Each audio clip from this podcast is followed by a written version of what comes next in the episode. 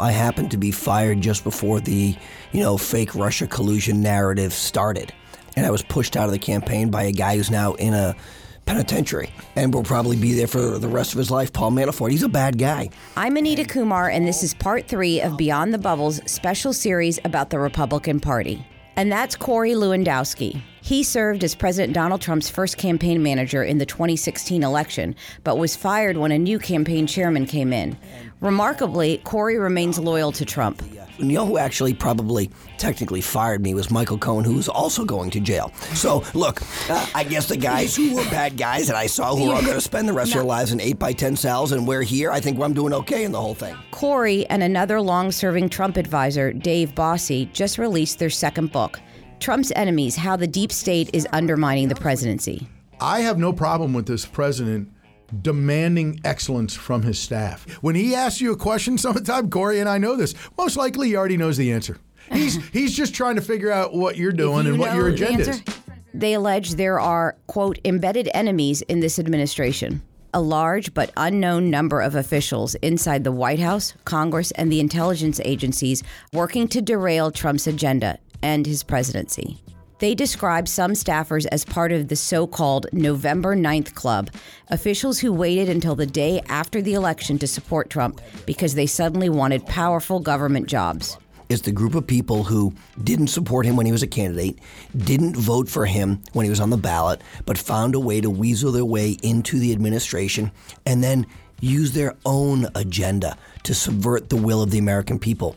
The book comes after a midterm election that saw Democrats regain control of the House, and as Trump contemplates even more staff changes, including his second chief of staff, John Kelly. When we're trying to represent the United States, you need a cabinet and an administration that once the decision is made, and there should be discussions, and there should be confrontations, and there should be back and forth about what the final policy is. But once that decision is made, everybody's on the team. The president says we're doing it.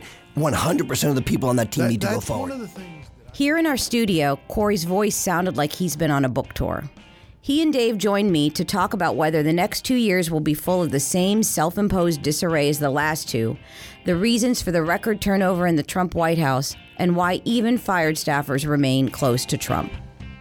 This is the Republicans' way forward, according to two of Trump's advisors.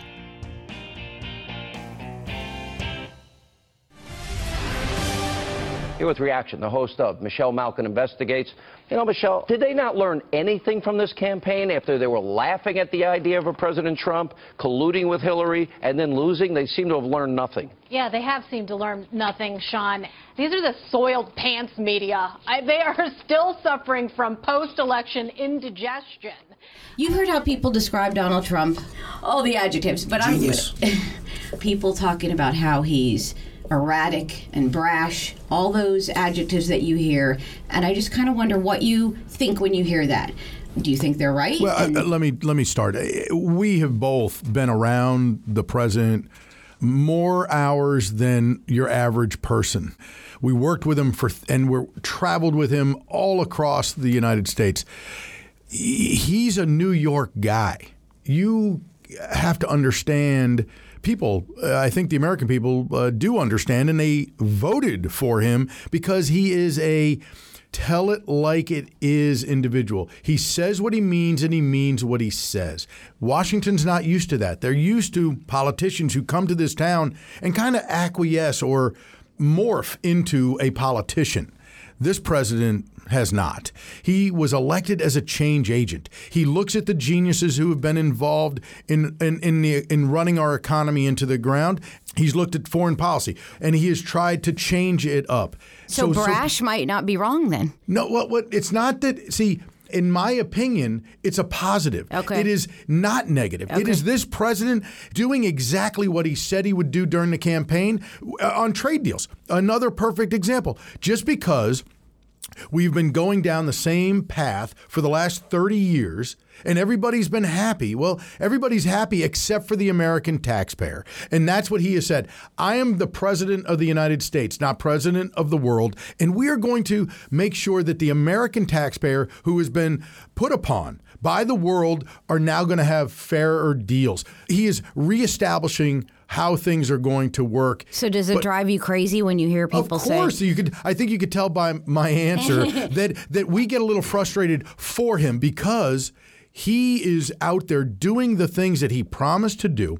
The reason, part of the reason he got elected not just because it was Crooked H ran a bad campaign, Crooked H forgot where Michigan and Pennsylvania were, but because he had a message to the American people that was aspirational, if you will. So, how would you describe him as a boss? Um, boy, difficult, demanding, uh, someone who deserves perfection, and the reason he deserves it is because he gives you perfection every day. Right. He is but if he person, doesn't get it? Well, look, he's a person who candidly not only outworked his opponent in the general election, but his 17 opponents in the primary, and he outworked his staff. and us. so, look, when when I ran the campaign, I said to the team, I'll never ask you to do something I'm not willing to do to my for myself. Donald Trump doesn't ask people to do things he's not willing to do himself. He's the first guy up in the morning. He's the last guy to go to bed. He's working 18, 19, 20 hours a day every day. And he's 72 years old. He expects perfection. He demands it, but candidly, he deserves it. And in, in one of the anecdotes that we talked about in our first book, the campaign book, uh, Let Trump Be Trump, was we talked about us eating fast food, right? We talked about uh, us on the campaign plane. Basically, there were three food groups McDonald's, pizza, and Kentucky Fried Chicken. That was basically the meals of the day. Well, we were always on the move. This guy is the hardest working president. One of the reasons you don't hear about his age, you don't hear about his stamina, because the media, when they go on uh, you know, they go on these trips. And I think you have a understanding of what the media has to go through to keep up with him. Yeah. That's what he does every single day. Good evening. I'm Jeff Glor. We are going to begin here tonight with the Secretary of State who serves at the pleasure of the president. The president was not pleased with Rex Tillerson, so removed him today and chose CIA Director Mike Pompeo. Why does he fire so many people? Look, in our book, Trump's Enemies, we sit down and we do an interview with the president. We say, hey, sir, you know, what was it like? And he was very candid. He said, I was a New York guy. I had never spent a night in Washington, D.C. So I came to Washington, D.C. as a true outsider, and I listened to the geniuses, the people who had basically run Washington for 30 years, and I took their advice on who to hire. And he listened to Paul Ryan and Mitch McConnell and a bunch of other Washington, D.C. people, and they said, hire Johnny, Billy, Bobby, Mary, Karen, Tony. Those weren't his people. And so he ended up bringing people to Washington who had their own agenda. And we call them the November 9th Club. We saw this in the Bob Woodward book, where he outlines that Gary Cohn and Rob Porter were literally taking documents off the Resolute desk because they didn't like the fact that the president was going to sign a trade deal with South Korea. That's insane to me. And those people are gone. And the changes now that he's been making, bringing in, getting rid of H.R. McMaster and bringing in someone like John Bolton, who knew the president when he was just a private citizen, bringing in Larry Kudlow and getting rid of Gary Cohn, again, someone who knew the president as a private citizen. Those are all positive. Bringing in Bill Shine to oversee a communications team and to build that team in the mold that the president wants. And none of those three people I just mentioned are looking for a career when they walk out of the White House. They're not concerned about getting a radio radio show or going to a network. They're there for one purpose and one purpose only, which is to serve this president. That's what he lacked the first two years. So all the people that have been fired so far were the Paul Ryan, Mitch McConnell people? Not all of them, but look. Rex some, Tillerson? Look, Rex, Rex Tillerson, look, we have such an mm-hmm. upgrade with Mike Pompeo as the Secretary of State. Somebody recommended Rex Tillerson? Some moron recommended Rex, okay. obviously, okay?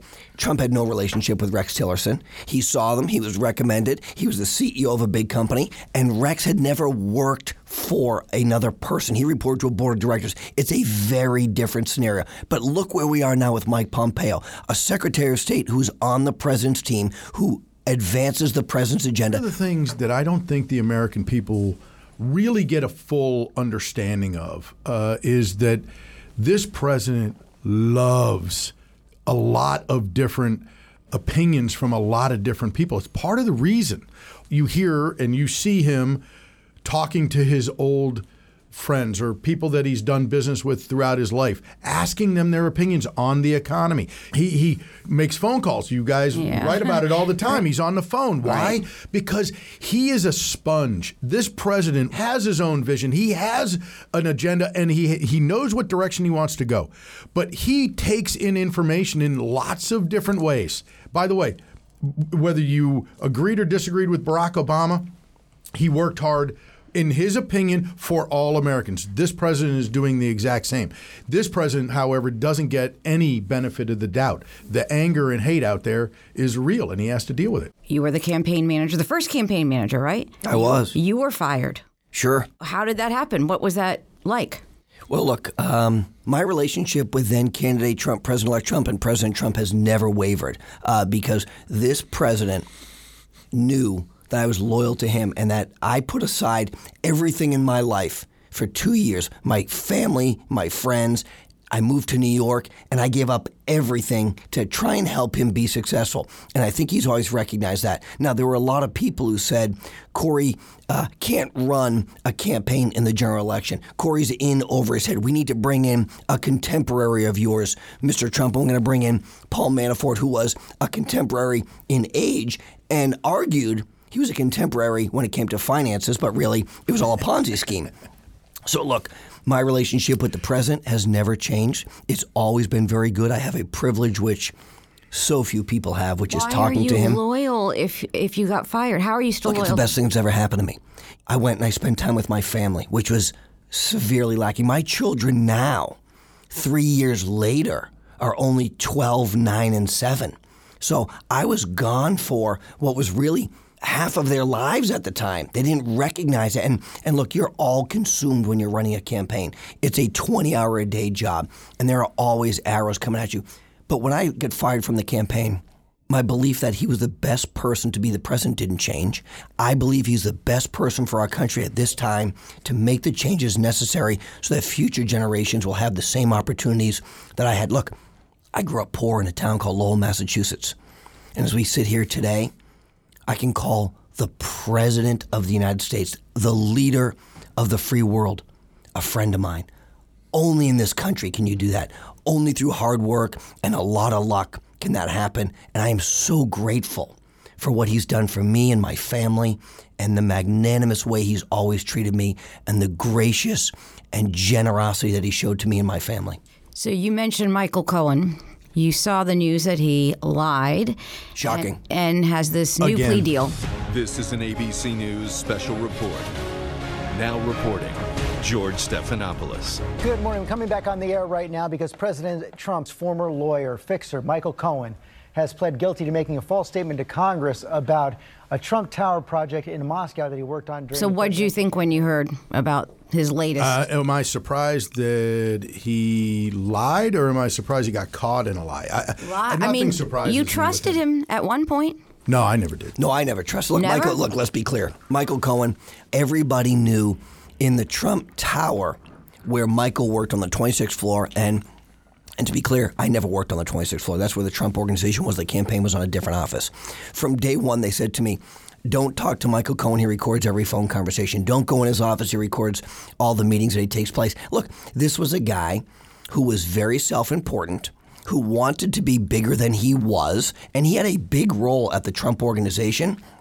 He was a person I never trusted. And what we have now seen about these plea deals, not only did he uh, lie to the IRS, lied to banking institutions to, to get money, uh, now he's admitted lying to Congress. Look, everything that this guy has said over the last two or three years have been lies. Well, so did you all when you heard all these things and you didn't trust him? Did anyone tell Donald Trump that? No, no, you, you got to understand.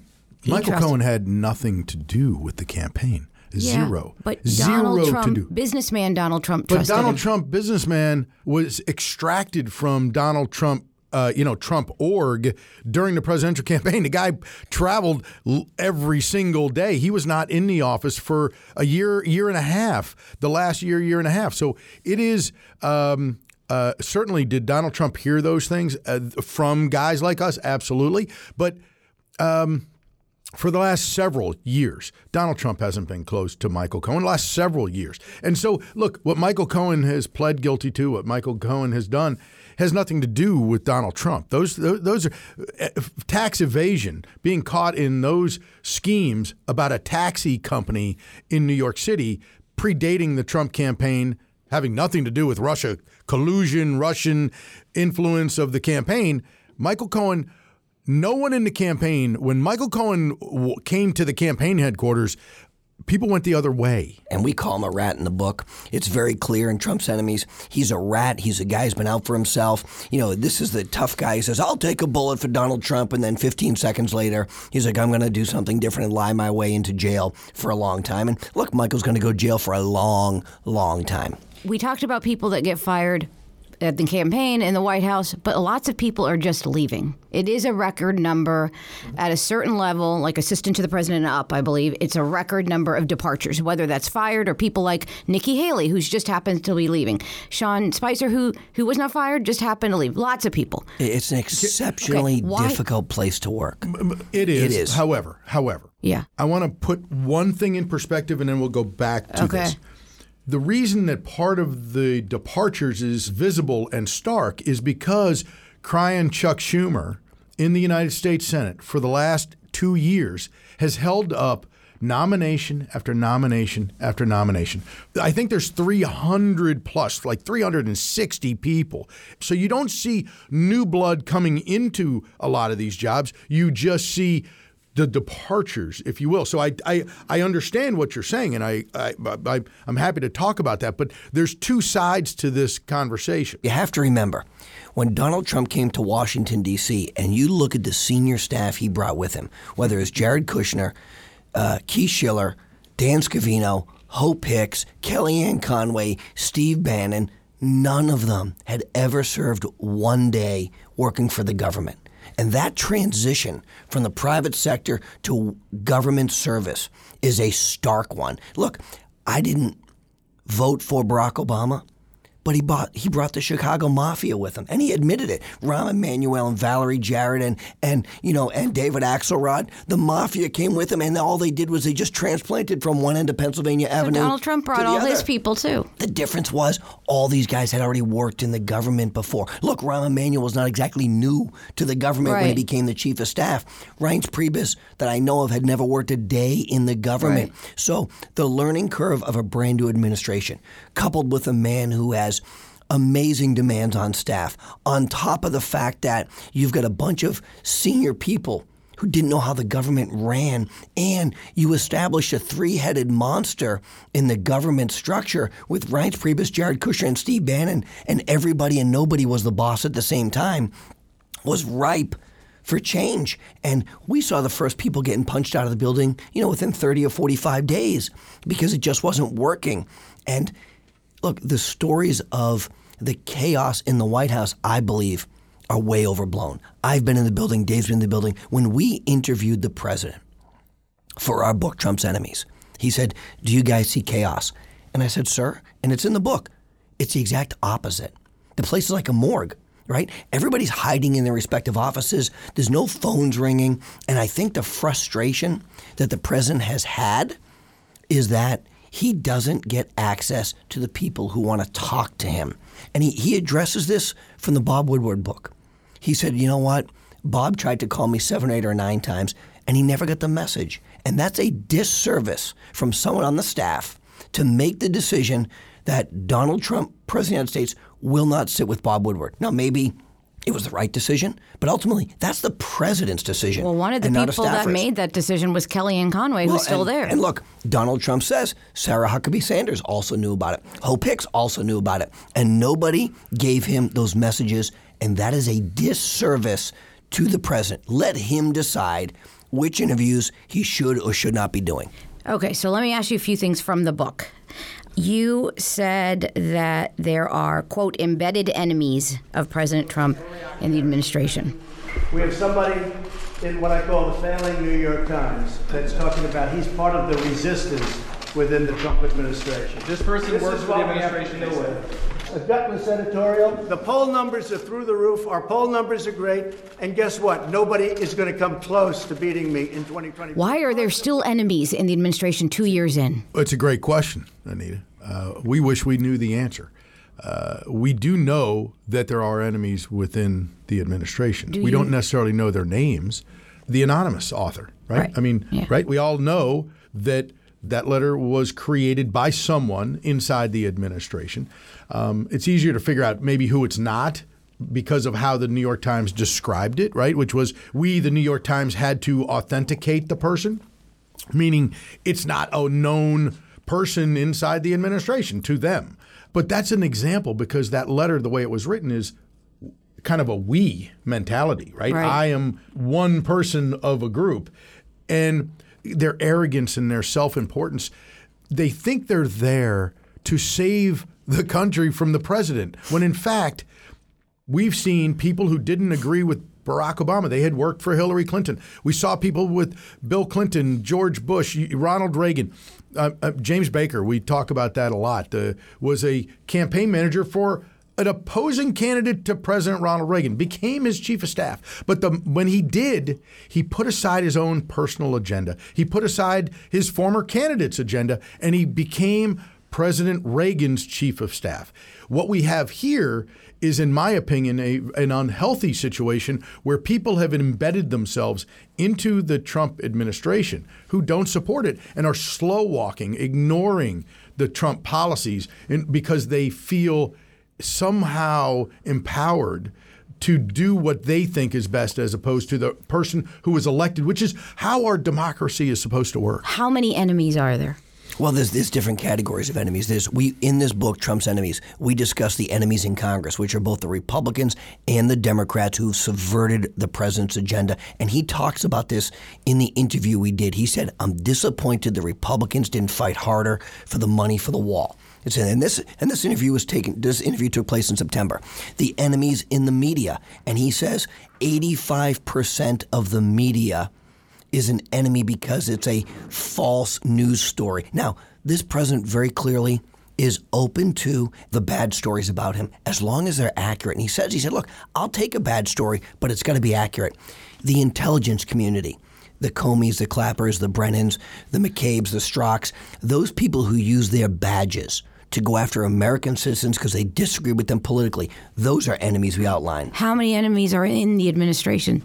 Look, I, I think it's, it's impossible to say, but let me give you an example. Just recently, this president was flying on an airplane to celebrate the 100 year anniversary of the end of World War One, and if you remember, uh, he took a phone call with Theresa May from uh, the UK, and within hours, that phone call was leaked.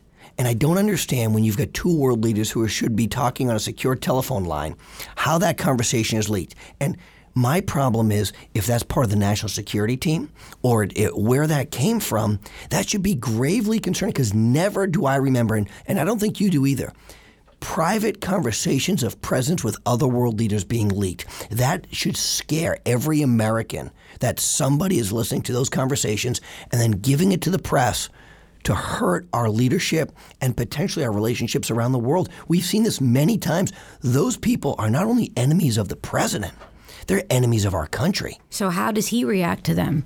He is worried about it, or he's frustrated about it, or he's Well, I think he's disappointed uh, at, at, at one level, and I would be concerned if I were him about the fact that you're trying to have a private, secure conversation with another world leader, and that conversation is being exposed to the media. And we've seen this since the beginning of his administration. Literally during his transition, we saw these conversations with world leaders leaked. It's a disservice to America. Take Donald Trump out of the equation. If his name was just Bill Smith, it's dangerous to the next administration too, right? Before Donald Trump and after Donald Trump, these are not small things. Look, I, I don't know all the specifics, but I, I will make this bold prediction. You will see additional changes in the administration, um, and and it is a natural progression that following. Well, look, following following a midterm election, going into a re-election of a president. Okay, you will see senior members of his administration leave, some by choice. Some uh, not by choice. You will see cabinet officials who will probably also be leaving. And this would be very much on par with what uh, the Obama administration did, the Bush administration did. Sometime around March or April of next year, they'll say, look, if you want to stay in the cabinet, you have to make a commitment to stay through the election. And if you want to leave, we want to give you a specific date to leave by so that we can fill those positions. And that is what has historically been done. Why March or April? Why Be- not be- now? Well, no, no. What I'm saying is there's usually a, an edict from on high that if a cabinet member, let's say, it doesn't matter who it is, uh, uh, uh, Linda McMahon, and she's great. I don't think she's leaving. But if she wanted to say, hey, I'm thinking about leaving, I don't want to stay for the reelect, they would say, please make that decision by a certain date so that we can vet people and go through the Senate confirmation process, which is very typical. By January, though, you expect other people to have. 100%. I'm surprised it hasn't happened yet. Well, there, there, it's coming. It's, it's coming, and you have to remember, this president has a very full agenda, and I think my experience with this president is, don't create a problem without a solution. And so, when the president has asked either one of us, "What are the problems in my government? Who do you think I should fire?" and he's asked us many times you can't just say fire everybody. That's not a reasonable solution. And so, if you want to make recommendations to replace individuals who either aren't doing a good job or on uh, someone else's agenda, you have to provide a solution first. So, saying, hey, get rid of H.R. McMaster, that's a great answer. Except you don't have a solution. Getting rid of uh, Rex Tillerson, that's a great answer until you present the solution. And Got once you have that solution, Sessions without a solution. no, we have a solution. And look, Who's the solution? well, look, the president is is going to give serious consideration to multiple people who could be the next attorney general. Let me give you a couple names because I think they're very good. I think uh, John Ratcliffe, the congressman from Texas, would be a phenomenal choice. Someone who has extensive experience in the Justice Department. Is he considering him? Look, I, I can only tell you what I think. Okay. Look, uh, I think Pam Bondi, the outgoing attorney general from the state of Florida, is someone who could fit that bill. I think Chris Christie, the former U.S. attorney and governor of New Jersey, could fit that. This is, in my opinion, one of the one or two most important positions for the president to fill in his cabinet. And that should be a person that he can pick up the phone and have candid conversations. Barack Obama had his wingman right? Eric Holder was very clear. I am Barack Obama's wingman. He said it. So I think this president has the right to have someone that he trusts and respects and knows the rule of law to be the next attorney general. Is John Kelly an enemy? Um, look, I think John is an American patriot for the service that he's provided to his country. I also think that we have a very different management style. And John, I believe, is a man who thinks that it is his job to limit people's access to the president, including ours. Where I disagree with that. I think the more voices, the better. The other part is John Kelly is the first chief of staff to a first term president who is both apolitical and has no long term understanding of how the media works. And when you are a president seeking your reelection effort, uh, you traditionally surround yourself with a political chief of staff or a strong political operation. I think of Barack Obama, Rahm Emanuel, a political animal who came from Congress, knew how to win elections, and had one sole focus was to make sure Barack Obama received a second term. Uh, George W. Bush had Karl Rove not as his chief of staff, but as the political person there. It's a different way to be the chief of staff, and we'll see how long he stays there. Let me add this. I, I believe whatever the changes are, whatever the changes are that the president's going to make, you know, over the next month or two, I suspect that's the window. What I'd like to see come out of this uh, is that we have a team that is forward facing and seamless in its operations, leaning forward and looking squarely at the 2020 reelect as its goal. You need to come out of the other end of this with the group of people that you're dedicated to and that are dedicated to your reelection in 2020. So will a lot of the White House people go to the campaign? You know, I think that some of them will. Be, you know, it, not everybody should go to the campaign. Not everybody can go to the campaign. You need a solid team inside the White House that can seamlessly work with the campaign. Uh, there's certain people need to go to the campaign. Uh, certain people should stay where they are. And certain uh, people should leave. you need to have a communicate. You need to have communication. So somebody inside the White House. It just can't be an outside operation telling and directing the White House staff what to do. That will never work. It has never worked. So when we see the 2020 campaign, and obviously there's already a campaign, but it's very small right now, do you anticipate it will be like last time where people will come and go? There will be firings and, and departures just like the White House, just like the first campaign. Is that just the way it is with Donald Trump? Look, I think this president is a very results driven individual, and he puts people in positions to achieve those results. And if they don't, there's accountability. That is the business mindset. That is no different than every other private sector company uh, on the planet. The difference in it, the difference is in the government there's usually not that level of accountability. Usually there's you get a job, you're a government employee, and you get to stay there for 10, 20, 30, or 40 years, regardless of what value you bring. And so this president demands results, uh, he demands action, and as long as you are performing and you are achieving the results that are expected, you get to stay. Look, as long as you're performing, the president is happy. Are you guys going to the campaign officially? We like unofficial. Well, and I. well, I you, did know, official it, one time, and uh, and I work for the vice president's political action committee. To be fair, uh-huh. um, but Dave and I, I think, have an opportunity to serve the president on the outside, being strong advocates for him on television, on the radio, through op-eds, and the confines of government service may not suit my likabilities as much as I would think. If there's one thing to take from all of our conversations over the last three days, it's that the future of the Republican Party, at least for the next few years, is all about Trump. His decision to run for president quickly shaped the modern GOP in ways no one expected. And now, as Republicans assess their future following the midterm elections, they're looking to the second half of the Trump presidency how he campaigns for reelection, how he deals with the new Congress, how he runs the White House. For the sake of our freedom, we are going to work, we are going to fight, and we are going to keep on winning. But in many ways, these next two years in the White House will be like the last two, because Trump will continue to be Trump. And together, we will make America wealthy again. We will make America strong again. And we will make America great again. Thanks for listening to the Republicans' Way Forward. Thanks to Matt Schlapp, Scott Jennings, Corey Lewandowski, and Dave Bossie for joining me. And thanks to Davin Coburn for producing this special series of Beyond the Bubble. Leave us a rating and a review on Apple Podcasts. I'm Anita Kumar, and you can reach me anytime at akumar at mcclatchydc.com. That's A K U M A R at mcclatchydc.com. We'll talk to you soon.